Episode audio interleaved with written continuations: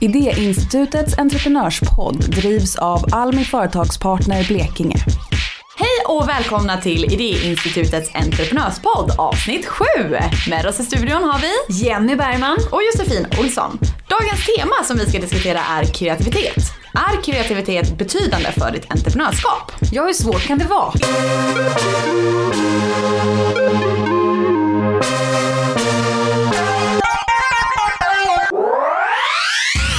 Hon är en ofrivillig företagare med samepåbrå uppväxt i den småländska Gnosjöandan. När hon bestämde sig för att köpa och göra om en gammal skola i Edestad Johanneshus till ateljé blev hon motorsågsskulptör på köpet tack vare all ved som behövde klyvas till kaminen. Idag så åker busslaster med människor till henne från alla världens hörn. Allt från San Francisco till Singapore. Hon har haft utställningar i Ukraina, USA och Ryssland och brukar bli tillsagd att hon bara kan fokusera på en sak. Måleri, emalj, svett, skulpturer eller hästar. Men då säger hon bara “fuck you”. Välkommen hit Susanne Demone. Tackar, tackar. Jättetrevligt att ha dig här. Ja, det är så kul att vara här faktiskt. Temat idag är ju kreativitet. Och tror du att kreativitet och entreprenörskap hör ihop? Måste man vara kreativ för att vara entreprenör? Ja men det underlättar ju såklart om man är kreativ. Och då kommer man på massa nya idéer oftast. Och det spelar ingen roll om man eh, är konstnär eller om man är designer eller om man jobbar med någonting annat. Så underlättar det ju klart om man eh, har lite extra kreativitet eller idéer. Och jag tror ju att eh, kreativitet föder ju kreativitet. Alltså har man en idé så kommer gärna nästa idé och, och då blir det dubbelt, så den är fyra, fem, sex, sju. Alltså det, det inspirerar ju att komma vidare om man har en bra idé och sen så följer det till nästa. Mm. Så nej, men det underlättar tror jag om man är kreativ. Eller så kan man bli kreativ. Mm. Ja, för det där är väldigt intressant. För liksom, vi, vi pratade om det innan, att liksom, föds man med kreativitet eller kan man utveckla kreativiteten? Liksom? Jag, jag, tror säkert att man kan utveckla det. Jag, det är jag helt säker på. Mm. Alla människor kan utveckla sin kreativitet. Och eh, börjar man redan när man är ung till exempel eh, och, och får chans att göra något kreativt, då vill man gärna göra, göra det igen och igen och igen. Alltså det, det föds verkligen extra energi i, i det här kreativa, det tror jag. Mm. Men hur, hur kan man utveckla det då? Jag tror att, eh, att utveckla det, det är ju att om man har en idé till exempel så kan man ju faktiskt eh, försöka eh, få fram den här idén och jobba med den om man nu ska driva företag till exempel. Eh, och, och, verkligen gå in i den här idén och försöka få andra till att tro på den här idén såklart. Och när man har lyckats med det sen, att det har faktiskt fungerat, då är man ju nästan i hamn mm. på att gå vidare. För då har man ju både fått självförtroende, idén har lyckats och ehm, och man ser en framtid. För det är ju det som är viktigt tror jag, att se framtiden.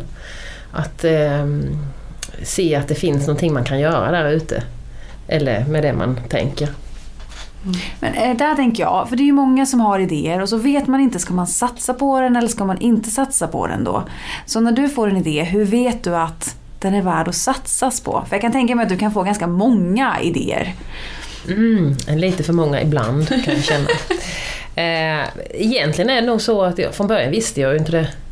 Alltså jag är ju en ofrivillig företagare. Hur menar du då? Eh, min dröm var ju att, eh, att få jobba med min konst och få jobba med mitt egna uttryck. Det som jag har inom mig egentligen. Inte att jag skulle driva ett företag. Från början hade jag ingen aning. Men eh, jag började med att jobba som illustratör och då var jag ju tvungen att lära mig att bokföra. Jag var ju tvungen att, eh, att eh, kunna debet och eh, vad heter det andra? Kredit! Ja, du ser. Jag är inte så jättebra på att räkna. Men jag är bra på att visualisera. Jag är bra på att tänka mig hur saker och ting eh, ska kunna bli. Jag är bra på att tänka ut hur... Det känns liksom i mitt huvud på något vis. Jag ser inte siffrorna, jag ser bilderna. Och det gör ju att jag kan se volymer, jag kan se liksom hur skulle detta kunna eh, bli om jag gör på det här sättet? Och sen så är det någon slags känsla som jag jobbar vidare med. Och den känslan, det är vad vi kallar kanske magkänsla. Mm. Det, det brukar faktiskt fungera. Att känna efter. Så när du får olika idéer, då är det magkänslan som, ja men det här ska jag göra, det här är värt att satsas på. Mm, I alla fall när det gäller då, det vi pratar om entreprenörskap, när man, skap, när man har kommit på eh, någonting som jag skulle vilja eh, ta fram eller producera eller så. När det gäller konstnärskapet så är det ju livet i sig som inspirerar till att uttrycka sig. Någonting som jag har inom mig. Eh, en käns- för mig är det känslor när det gäller eh, mitt sätt att ehm, att göra konst. Och det är ju, livet går ju upp och ner, det är glädje och det är sorg. Kanske att eh, man får ett annat uttryck när det är eh, sorg runt omkring en. Eh, glädje är lite svårare att, att uttrycka på något sätt. Men jag tror att det är, i bilder eller vad man än gör så måste det finnas både och. För att det ska bli en bra bild till exempel. Mm. Eh, jag hade som ett verktyg, skulle jag kanske jämföra med när jag bodde i det här eh, stora huset och det var iskallt och eh, jag inte fick upp någon värme. Så tror jag att det blev nästan som en slags... Det blev som ett dockhus. Jag låtsades att jag var en... Ibland en, en, en fin balflicka och jag hade fina kläder och jag luktade inte massa rök och eh, eld ifrån källaren. Eh, utan jag, jag hade det varmt och gott och jag blev serverad med ett lilla vinglas. Och på något sätt så, så ehm, levde jag i en annan värld fast jag levde i en annan värld. Alltså det var en liten låtsaslek som gjorde det mycket enklare att, ehm, att stå ut med det man skulle göra. All den här att såga ved, att, att frysa, att, ehm, att liksom få ihop det. Mm. Eh, både ekonomi faktiskt och eh, eh, klara av att renovera som det har gått väldigt långsamt. Och man blir aldrig färdig. Men just känslan av att eh, Ja, att eh, när dagen var slut eller som den nästan aldrig var så, så kändes det lättare att, att man är någon som blir servad i fantasin. Nu har det förändrats lite grann eh, efterhand. Men du var liksom i, i det här eh, renoveringsprojekts, mm, ja, hela galenskapen om det. Ehm, det var då du liksom någonstans tog tag när du högg ved där och grejade. Så bara helt plötsligt fick du någon idé om att fasen, vad ska jag göra med det här liksom? Ja, alltså, det är så fantastiskt för att hela, det här, hela den här miljön jag bor i är ju otrolig. Alltså den, den hela tiden lockar till att eh, både göra nytt och förändra. Och, alltså det är verkligen som en egen värld i den här världen. Eh, Den, är, den känns så oerhört historisk också. Och huset är så oerhört vackert i stommen. Och, och trädgården och skogen bakom. Eh, ängarna, det är höjdpunkten av eh, eh, Sveriges trädgård faktiskt skulle jag vilja säga. Eh, och, och när man då tittar sig runt omkring där så får man ju idéer. Eller jag får idéer på både skulpturer jag vill göra och jag har skogsfolk, jag har fågelfolk, jag har lyckofolk. Eh, jag har drömfolket. Så jag har så mycket folk runt omkring mig som kommer faktiskt ifrån skogen numera. Eh, de har nog eh, slutat att drömma om att gå på bal. Men när du får de här idéerna vad du vill göra och så. Och jag läste någonstans att ibland så håller inte alla dina nära och kära med om att de här idéerna borde genomföras. Nej. Nej, hur hanterar du det? Mm. Jag tänker om man har några tips till några som lyssnar som har idéer och sen så säger nära och kära att nej men det där ska du inte satsa på och gör inte så. Men jag tror många gånger när det, när det gäller, ta en mamma till exempel då, att de är ju rädda eh, om en, eh, vad som ska hända och kanske man förlorar pengar eller eh, kostnader och man kanske blir olycklig på köpet. Men jag tror att man kan prata med någon annan än, eh, än de som står nära. Och sen så tror jag, känns det verkligen riktigt rätt liksom, i hjärtat? Att det här är någonting som jag verkligen, verkligen, verkligen vill. Då tror jag man ska skita i de nära faktiskt. Utan eh, bara mm, försöka testa det då på andra håll. Vad har folk sagt till dig då? Ja, alltså eh, närstående då, eh, väldigt många tårar kan jag säga när jag köpte det här huset framförallt. Sen kan jag ju säga att eh, min mormor och morfar och runt omkring, de har aldrig sagt att jag inte skulle bli konstnär. Utan de har alltid tänkt och, och sagt att du går din egen väg Susanne. De, har, de vet att de, de hade ingen chans liksom att hindra mig. För, jag, för mig fanns det bara, och det tror jag är viktigt, för mig fanns det bara en enda väg. Jag ville hålla på att göra någonting själv och jag ville uttrycka mig. Eh, I skolan så, så var det det enda jag var, kände att jag var riktigt bra på. Eller att jag, som jag skulle kunna liksom... Jag hade, hade kul när jag tecknade. Och jag kände att jag, att jag var bra. Eh, men det fanns ingen, eh, fanns liksom ingen... Jag har gått från att illustrera och, och jobba på olika ställen eh, emellanåt eh, med det folk kallar vanlig anställning. Eh, men målet har hela tiden varit att få göra mina egna bilder och så. Att göra skulpturer visste jag inte heller egentligen från början att jag skulle. Nej. Utan det är så mycket annat som har liksom gjort att det har blivit eh, den skulpturala formen. Mm. Eh, jag tänker, jag har en... eh, eller Jag tror att det är så här så jag generaliserar lite. Men jag tror att det är ganska mycket ungdomar idag som, om man nu vill bli entreprenör så tror man att man behöver kanske flytta till en storstad för att det här ska liksom fungera eller man, man vill göra karriär eller sådär. Eh, Men det känns ju som att du inte riktigt har gjort den vägen och att du lyckas ju typ få busslaster ut mitt i skogen. Ja, men du, det är jätteintressant det du säger faktiskt. För precis när jag flyttade in i det här huset så, så kom det ju då en, en del som tyckte synd om mig nästan. Och jag fick mitt första uppdrag genom landstinget, det kom en grupp då. Och jag vet så här efterhand att de tyckte att det var, hur ska detta gå? Det här kommer ju aldrig gå. Eh, stackars Susanne, det här var ju, de var så kallt som satt med kapporna på och det, fan, det ekade när de pratade. Så på något sätt kändes det nästan som att jag fick jobbet för att de tyckte synd om mig. Men där har de ju sagt att det var inte så illa. Men många sa så här. Ja, det, det, det blir nog jättebra det här men det ligger alldeles fel. Jaha. Nej, sa jag, det ligger inte fel. Det ligger alldeles rätt. Och tänk vad rätt jag fick. Ja, ja. Alla tyckte, ja, men, tänk om det hade legat i Stockholm. Ja men, jag vill inte bo i Stockholm. Jag vill ju bo där. Jag vill bo i Blekinge. Jo, så det har jag hört så många gånger så jag kan inte, bara, jag kan inte ens räkna det. Nej. Men det har ändrats, det är ingen som säger så längre. Utan idag kommer stockholmarna. Eh, Det kommer folk från Tyskland, Danmark, hela Sverige. För att uppleva eh, den magin som känns i, i det här området faktiskt. Jag har en, en tjej som har kommit eh, från eh, San Francisco. Eh, Jag tror hon har varit hos mig tre gånger. Och sista resan tog hon med både sin mamma och sin bror för att visa eh, det bästa stället på hela jorden.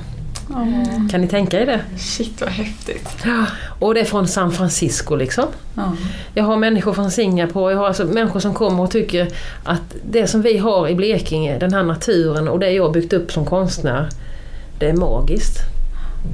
En liten människa liksom, men det gäller att bjuda in och att göra, att, att förstå och att se när vi bor här vad vi har faktiskt, vad vi har att erbjuda. Men hur har du fått dem att komma dit då? Ja Hur? du, det är en lång väg alltså. Jag vet faktiskt knappt. alltså det har blivit, jag tror att den bästa, alltså det tar ju lite längre tid, men den bästa marknadsföringen eh, som är, det tror jag är när man pratar, när någon pratar till någon annan. Alltså det är fortfarande det här med möte. Att möta en människa är ju fortfarande det bästa. Nu har vi ju, vi har ju det här med, med internet och så och det fungerar ju också fantastiskt bra. Och det har blivit mer och mer och mer och mer. Alltså de här medierna som finns. Men från början har det varit så att det har, det har gått väldigt långsamt. Men när marknadsföringen går så långsamt och byggs på mun mot mun i mötet. Vad, hur klarar man det ekonomiskt Ja, innan? Ja, det är ju det som är svårt. Ehm, att, för, för det är ju ändå så här, det kan jag säga, nu är jag inte så orolig längre. För det finns andra saker att oroa sig för. Inte bara hur man ska kunna ekonomiskt och så. Eh, Men varenda år egentligen kan jag säga så har jag haft den här oron. Hur ska det gå? Jag, har liksom, jag har ingen a-kassa, jag har ingenting sånt. Jag står lite utanför eh, eh, fortfarande. Utanför samhällets ramar, om man nu kallar det så. Och det kanske man ska rekommendera andra till men eh, ehm, Jag har haft en våldsam tur också. Att eh, när jag tänkte nej nu går det nog inte, jag har inte fått in ett öre på flera veckor här. Helt plötsligt kommer det, dimper det ner något stort. Utsmyckningsjobb till exempel. Eh, någon kund som har velat köpa ett, ett par stycken skulpturer, stora. Wow, så det dimper ner en stor summa. Och när den summan har kommit in så tänker man, men då kan jag göra det här. Och då har jag varit så... Jag har inte tänkt att, jag, eh, att nu är jag jättesmart, nu gör jag det här. Utan det har liksom eh, kommit in den här känslan då. Så jag har till exempel eh, tagit fram figurer. Jag hade en utställning kan jag säga i Ronneby på Kulturcentrum. Och den utställningen hette eh, honjävel, ängel och prinsessa. Och då hade jag undersökning i två och ett halvt år innan av kvinnan. Eller det har jag alltid haft, för kvinnan är en symbol i min konst kan man säga. Eftersom jag är kvinna själv. Eh, och, ehm, och för att då eh, göra det möjligt för folk som besökte utställningen eller skulle besöka utställningen så tog jag fram tre olika figurer då som symboliserade de här tre delarna som jag tycker vi kvinnor bör ha i oss. Och det är ängel, honjävel och prinsessa. För har vi detta i oss så klarar vi oss väldigt långt. Vad menar du med en honjävel? Det var en bra fråga. Då menar jag inte någon som sticker ihjäl någon annan sådär. Utan jag menar faktiskt en modern Jeanne d'Arc. En kvinna som kan ta för sig, en kvinna som står stadigt på benen. Eh, och kan eh, till exempel eh, säga att Nej, men här är jag, jag vill ha mer lön. Eller eh, ut med armbågarna och, och, och liksom ta lite plats. För det, jag tycker det är så häftigt när man eh, är hemma hos Susanne just i hennes trädgård och hennes hus. Eller ditt hus.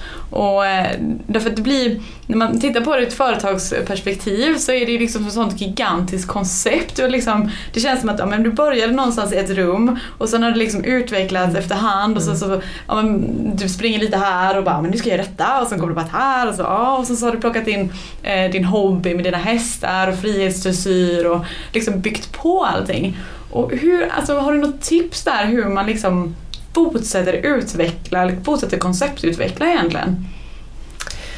Alltså du, du har ju helt rätt det du säger för att så har det faktiskt varit. Att inte trodde jag att det skulle vara möjligt eller att, att, att jag skulle kunna jobba med hästar också, att det skulle kunna ingå liksom i min eh, värld. För det har ju blivit min värld Mm. på något sätt. Eh, även mina liksom, skulpturer och allt jag har runt omkring mig, det är liksom som det är en del av mig faktiskt. Som jag liksom har massa tentakler ut så här. Eh, men jag tror aldrig att man kan göra det på en gång. Det blir inte äkta. Och jag känner verkligen att det jag har gjort är ju någonting som jag har velat göra och jag tror att det syns. För skulle man göra allt detta på en gång så skulle inte det bli bra. Nej. Man måste ha lite eftertanke i alltihopa i alla fall. Eh, Och nu har jag haft turen att finnas på den här platsen som har gjort det möjligt. Alla de här små delarna har gjort det möjligt men det har inte bara, det har inte bara blivit på en gång. Utan allt är uppbyggt ungefär som jag jobbar idag. Att jag tar ett land i sänder, alltså ett, och, och rensar ogräs och så, så, nästa dag så tar man nästa. Alltså det är hela tiden att man får faktiskt, även om jag har svårt för det, så får man lugna sig lite grann. Eh, och, och, och först bearbeta det i tanken.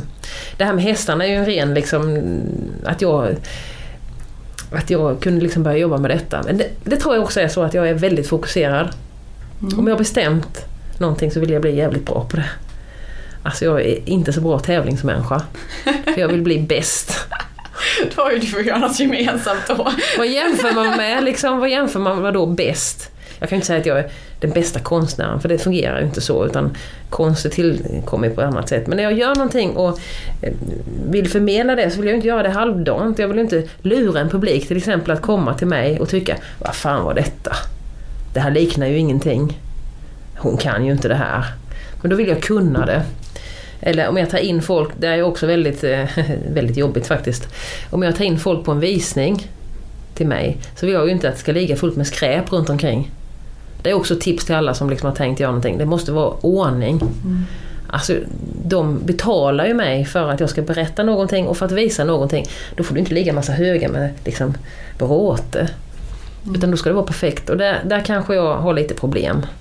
Jag är väldigt kontrollerande och jag vill gärna att det ska vara i min, alltså som jag tänker det ska det vara jättebra, fint, ja, ordning.